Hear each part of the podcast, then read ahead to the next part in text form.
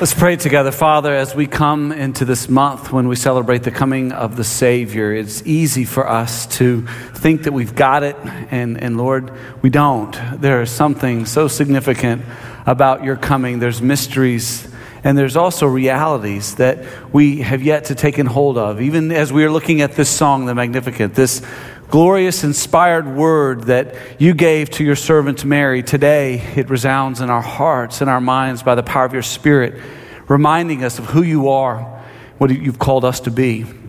So may we today be renewed in our faith. May some today find faith as we look at this verse that is so, so rich and provides so much insight into your very nature and to our greatest need. We ask this in Jesus' name. Amen.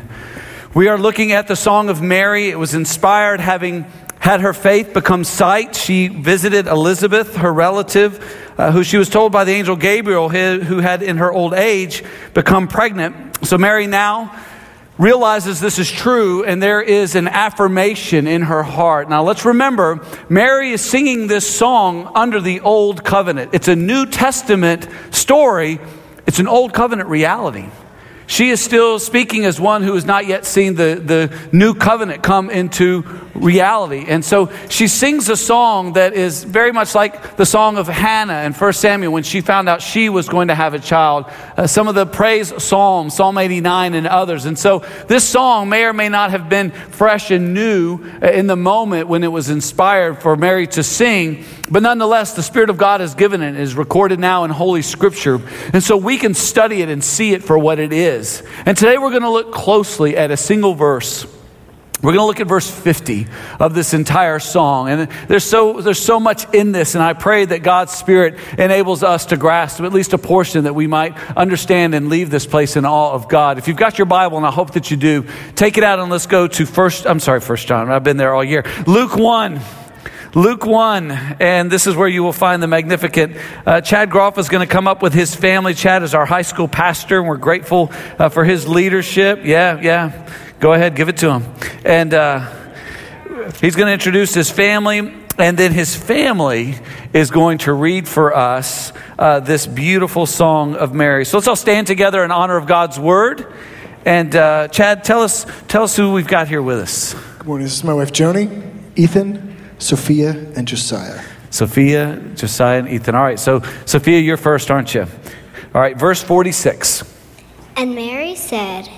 My soul magnifies the Lord, and my spirit rejoices in God my Savior. For he has looked on the humble estate of his servant. For behold, from now on all generations will call me blessed. For he who is mighty has done great things for me, and holy is his name, and his mercies for those who fear him from generation to generation. He has shown strength with his arm, and he has scattered the proud in the thoughts of their hearts. He has brought down the mighty from their thrones, and exalted those of humble estate. He has filled the hungry with good things, and the rich he has sent away empty. He has helped his servant Israel in remembrance of his mercy as he spoke to our fathers, to Abraham, and to his offspring forever. The Word of God. Thank you, Gross. If you guys would go ahead and be seated. This, this text is so beautiful. This verse in particular is. It's a provision for us in a lot of ways. I know it is for me because it helps keep us from saying something rather foolish. You know, we've got to be careful in life and with God that we don't ask for foolish things this text helps protect us from saying something foolish like, I only want what I deserve. If we understand what we deserve, we will never want it. If God gave us instant justice, there's not a person here who would want it. Justice is good. Justice provides structure to society, it provides law, and that is good. And our God is just. There is nothing deceitful or evil or wrong in any way in our God. But our God is not only just, our God is merciful. Everything He does is right, but He's also merciful in that He does not always give what is deserved. Because hope has come, mercy is available. Because hope has come, there's now an opportunity for us to have a new life. Without Jesus, we would only get what we deserve. Understand what mercy is mercy is not getting what you deserve. Yesterday, I was at uh, Little League basketball, and the officials were being merciful because there were violators all over that court. They were traveling. They, they, were, they were double dribbling. They were not staying within the lines of play. They were going out of bounds. I remember uh, a couple years ago, one little guy, he obviously had been playing football because he took the pass, he tucked it under his arm, lowered the shoulder, nailed a kid, ran through, scored, and then gave it this business. Yeah! and was indignant that it didn't count, indignant that it did not count. He was called a lawbreaker, and he did not agree. But he was shown mercy to some extent. He wasn't kicked out, he was allowed to continue to play. The officials were, were merciful yesterday in Little League basketball. Can you think of a time in your own life when you should have gotten something and, and it was a pretty heavy penalty and you didn't get it because someone was merciful to you? I remember when I was 16, I been driving uh, for just a few months, and I had just an awesome car a 1979 Ford Fiesta. And I've got pictures if you want to, you know, I don't want to make you, you know, feel envious or anything, but yeah, that's what I drove. And uh, I was at a baseball game, and I was parked uh, in kind of an awkward way, and I wasn't a very good driver. And as I was pulling out, I rubbed right across the fir- front quarter panel of my football coach's car. I mean, just, you know, just rubbed right across. I was like, oh no. So I went to find the coach, brought him over, said, Coach, I have, I have hit your car. I have rubbed your car. He said, Well, pull it back. Let's see how bad it is. Okay right? I'm pulling. He's like, you didn't have to do it twice, but okay, that's all right. That's you're learning, you're learning. Fortunately, the car had been hit so many times we couldn't tell what I caused and what other people had caused or what he himself had caused at some point. And so he was very merciful to me. He said, "You know what, Pettis? Let's call let's just chalk this up as a life lesson and don't do it anymore." And I said, "Coach, if it's okay with you and my dad doesn't find out, we're good." we are good. But he was merciful to me. The officials were merciful to the players. Our God is merciful. Jesus has come so that God can be merciful. Hope has come to be merciful. And what I want us to see in this text today is what has happened because hope has come. Make note of this. Because hope has come, mercy is available. It's available to us. I mean, these first three verses in verse 50 and his mercy. His mercy is real, it's true. And, and, it produces this gospel, this hope that we have, this experience that we can have. We understand God's design that we're supposed to and made to live in harmony with God, with ourselves, and with others. And we know that's not the reality. We're born with a sin nature. That's why there's so much conflict and brokenness because of sin. But God did not abandon us. Instead, He sent His Son to die for our sin. He has been raised. He is alive. And so now we can go to Him. We can repent. We can believe in Him. And, and because He is alive, He makes us alive to Him. And we can now pursue and recover God's design. And this becomes a process of life. That's, this is not just a single step. But once you have received grace by faith through Christ, in Christ alone, this creates a whole new life because the more you become what God designed you to be, the more you're going to be aware and sensitive to sin. And the more you see that sin, the more you're going to understand the brokenness that it creates in your relationships and in your own heart and mind. And you repent and believe because of the gospel, which allows you to pursue and recover God's design more clearly. This way of life, this process of the gospel is made possible because of the mercy of God. And we have to understand what it is about God, who He is in His, in his being that enables him to be merciful. Hopefully, you've still got your Bibles open to Luke 1. I wanted to look at this last week, but today I want to take time only because without understanding who God is, we can't understand why and how it is He is able to be merciful. Understand that hope that has come, Jesus that has come, is first of all, He's Lord. Look in verse 6. I'm sorry, 46. My soul magnifies the Lord. He is the master of all things. All that is belongs to him.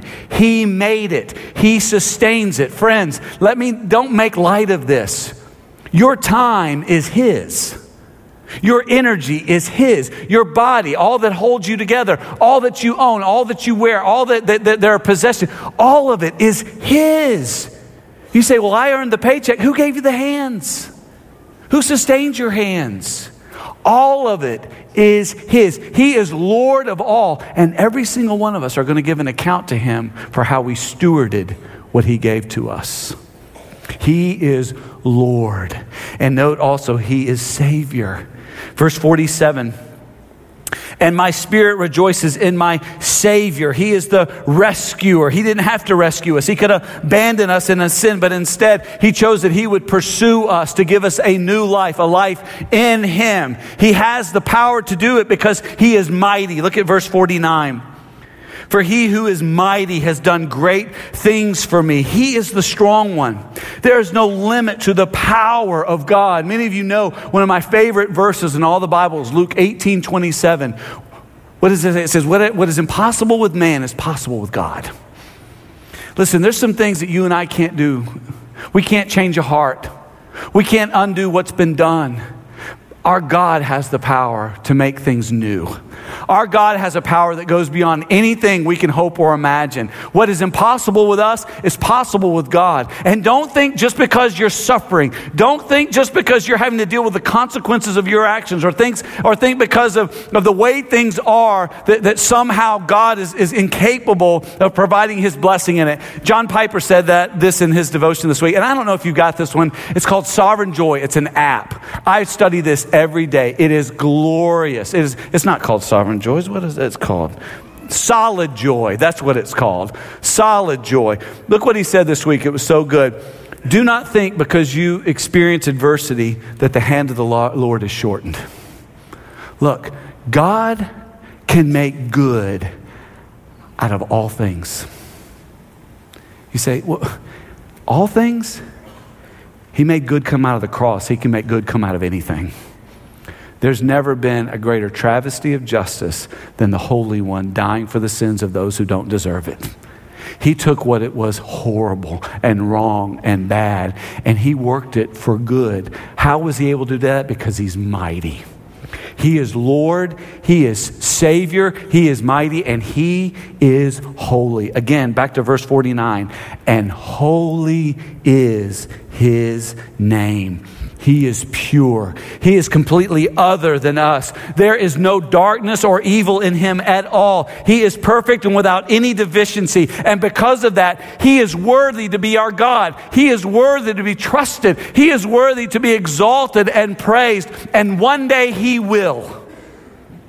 There will come a day when every knee will bow and every tongue confess.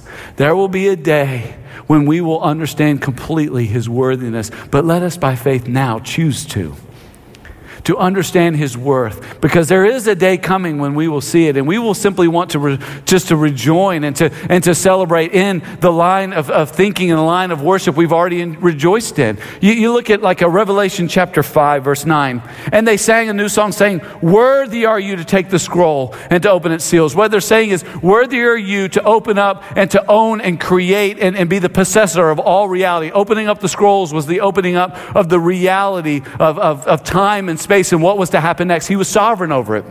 For you were slain, and by your blood you ransomed people for, for God from every tribe and language and people and nation. In verse 12 it goes on Worthy is the Lamb who was slain to receive power and wealth and wisdom and might and honor and glory and blessing. And this God, this Jesus, He is worthy of our praise. He is worthy of, of our admiration. He's worthy of our trust. He is worthy of our life because He is Lord. He is mighty. He is Savior. And He is holy. And He loves us. We are none of those things. And He loves us. And that mercy makes makes him available to us. Because hope has come, mercy is available. But look at who it is available to. It is a small, it is a small group. Look in verse 50 again. And his mercy is for those who fear him. Because hope has come, write it down. Fear is appropriate.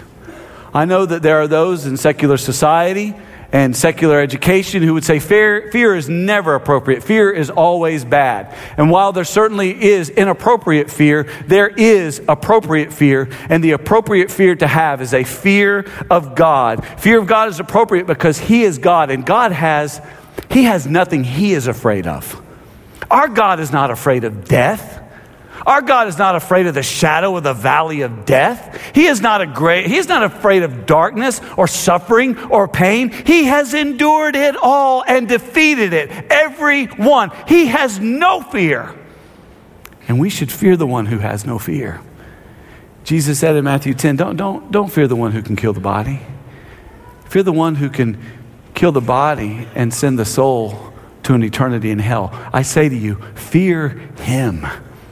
It is right to fear God. And we, when we fear him, it's when we understand how powerful and holy and all knowing he is. Because here's the thing here's what we do. Here's what I do. I know this is what you do too. We suspend our belief in God to sin.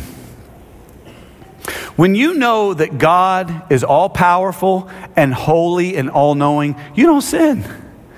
Because you're, you're thinking, God sees this and he's just and he's powerful. And I don't want to mess with him because if I violate his law, if he wants to be, he can be just with me. And he can he can do whatever he wants because he's God. I, uh, I saw something that was just, it was kind of reminding me of this very small picture of it. Um, this week, as I saw a, a, young lady get pulled over and get a, uh, a, a, ticket, a violation by the police. How many of you, when you were um, an adolescent, and some of you are that now, and you probably don't want to necessarily let your parents know that this may have happened. But how many of you have been pulled over by a police officer as a young adult? Yes. The 930 crowd's a bunch of liars. They did not hold their hands up.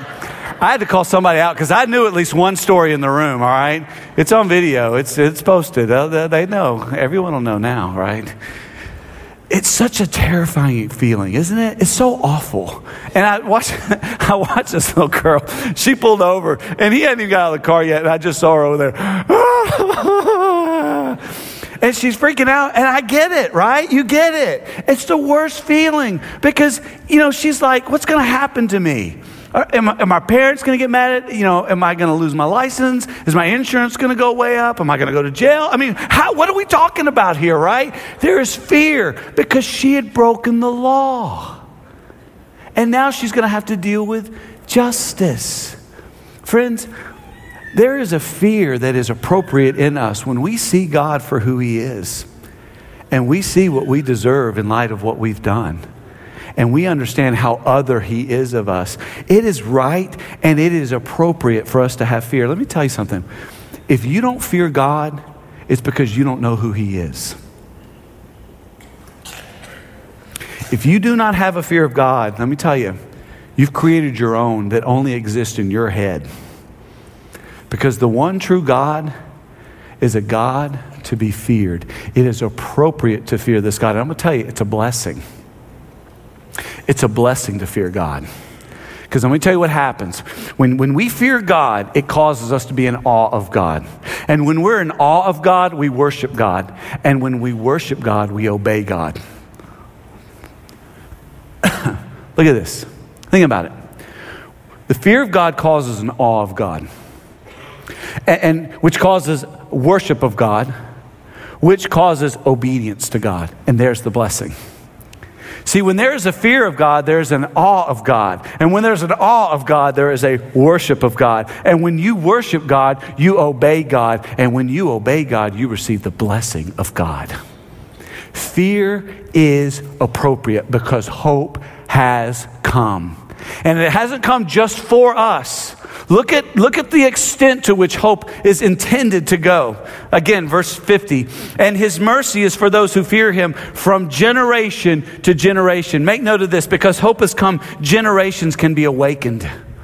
One of the greatest opportunities and joy in life is to be a parent who passes on the faith from their life to the life of their children and grandchildren, from one generation to the other. It's one of the core values here at Living Hope. It's family discipleship, passing the faith on to the next generation. And we get this core value from Psalm 48, verses 4 and 7. And it speaks of this responsibility and this privilege and this picture of what it looks like. Guys, put Psalm 48 for me up. Tell to the coming generation the glorious deeds of the Lord and his might and the wonders that he has done, so that they should set their hope in God and not forget the works of God, but keep his commandments. I'm sorry, it's not 48, Psalm 78. This is a glorious privilege. There's no greater gift that we can give to our children.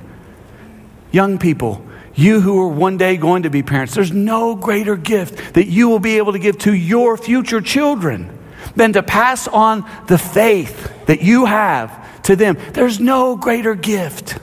So make sure you've got it and pass it on. And parents, do not be frustrated with your children if they don't appreciate the gift. You know, I don't know what Christmas morning is like at your house. But typically, what it's been for our house is this I'm up early, I'm pumped up because I've invested money and sometimes blood because I've got skin in this game, building stuff. I'm ready for everybody to be up and be fired up about these gifts. And you know what? I've had to actually go and wake those people up. and I mean, I'm like, whoa, you know, Christmas Day! Yes!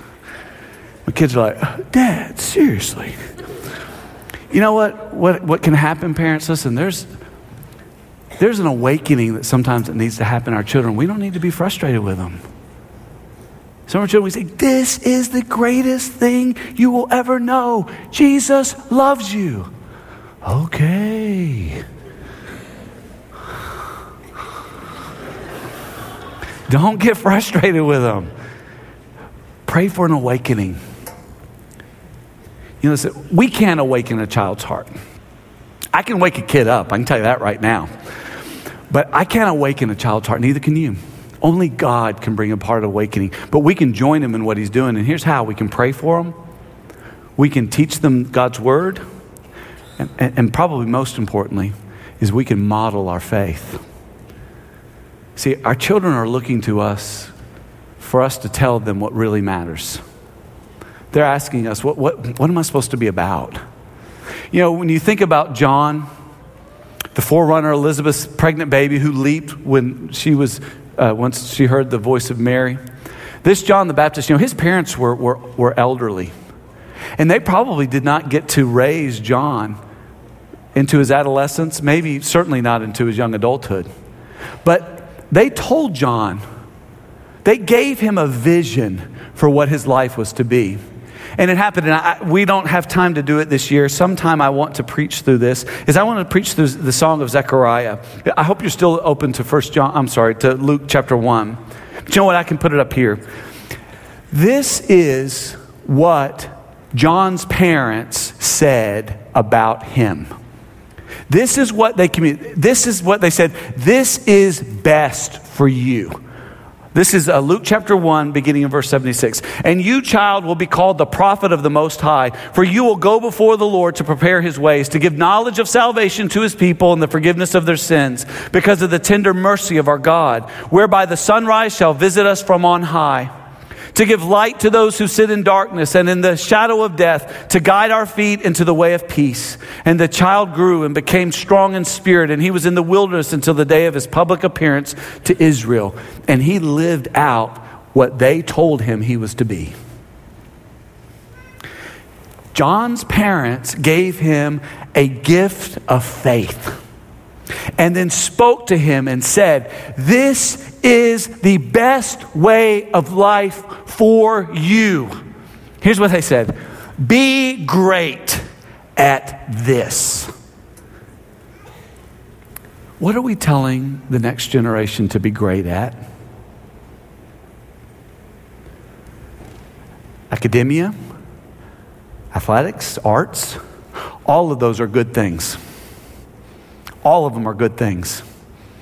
Are we telling them to gain possessions, be popular, have notoriety, have power, enjoy pleasure?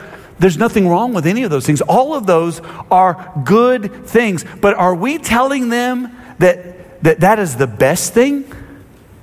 Are we saying, be great at making money. Be great at having people applaud you. Be great at a specific skill set that will get your name in the paper. Be great at that and put that as the top of your list and make that the most important thing that you accomplish with your life. Is that what we're telling them? Because while those things are good, they're not best. This week, as I prepared, here's, here's the word I got from the Lord Be great at fearing God, rejoicing in His mercy, and giving it away. Think about that. Be great at fearing God, at seeing God for who He is, and being in awe of Him so that you worship Him and obey Him. Be great at that. And then rejoice in His mercy. Every day, just rejoice. I'm not getting what I deserve today.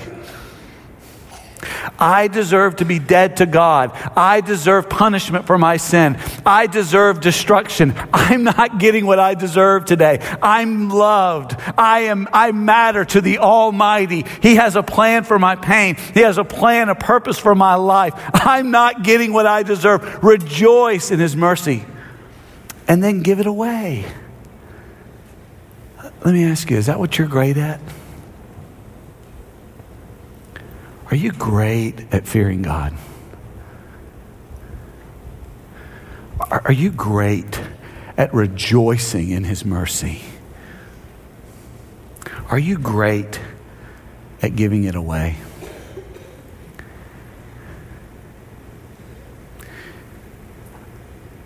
If not, we've missed it. We've missed why Jesus came. We've missed the blessing. It's nice to have stuff. It's nice to be important in the world's eyes. It's, it's nice to be accomplished in tasks and things. They're all going to go away. And if you build your identity on them, you're building them on a ground that will soon fall in. But to build your life on the mercy of God, to rejoice in it, and to give it away, there's nothing better we can do. And this morning, I want to invite you to commit yourself to that. To say, God, I want to do good things, but I don't want to miss the best thing by being involved in a good thing. I want to make the best thing my life, and then I'll do all the good things in light of the best thing. But if you do not have the best thing, if you do not have His mercy, you got nothing. And if you're telling your children to make the best thing out of a good thing, you're giving them nothing. Be great at fearing God, rejoicing in His mercy, and giving away. And if you need to ask God to help you to do that today, come and do that now. Let's stand together as we pray. Father, would you now, as we sing of your mercy, would you renew our hope in it? Would you make us aware of ways in which we are living for maybe good things, but they're not you, they're, they're not the things that will satisfy? They're not ultimate things. Lord, make it our ambition to be great at fearing you, rejoicing in you, and giving you away. And in so doing, we will, we will experience life the way you've recreated it to be in Jesus. I pray for some who today need to come and get on their knees before you. Maybe just need to sit where they are. We don't got a lot of space today, but God, maybe they just need to grab the hand of someone and say, Pray for me. Maybe they need to reach down in their child's ear and say, Be, be great at fearing God, rejoicing in mercy, and giving it away. And then just praying there. Lord, hear the prayers of your people as we sing of your mercy now in Jesus' name. Amen.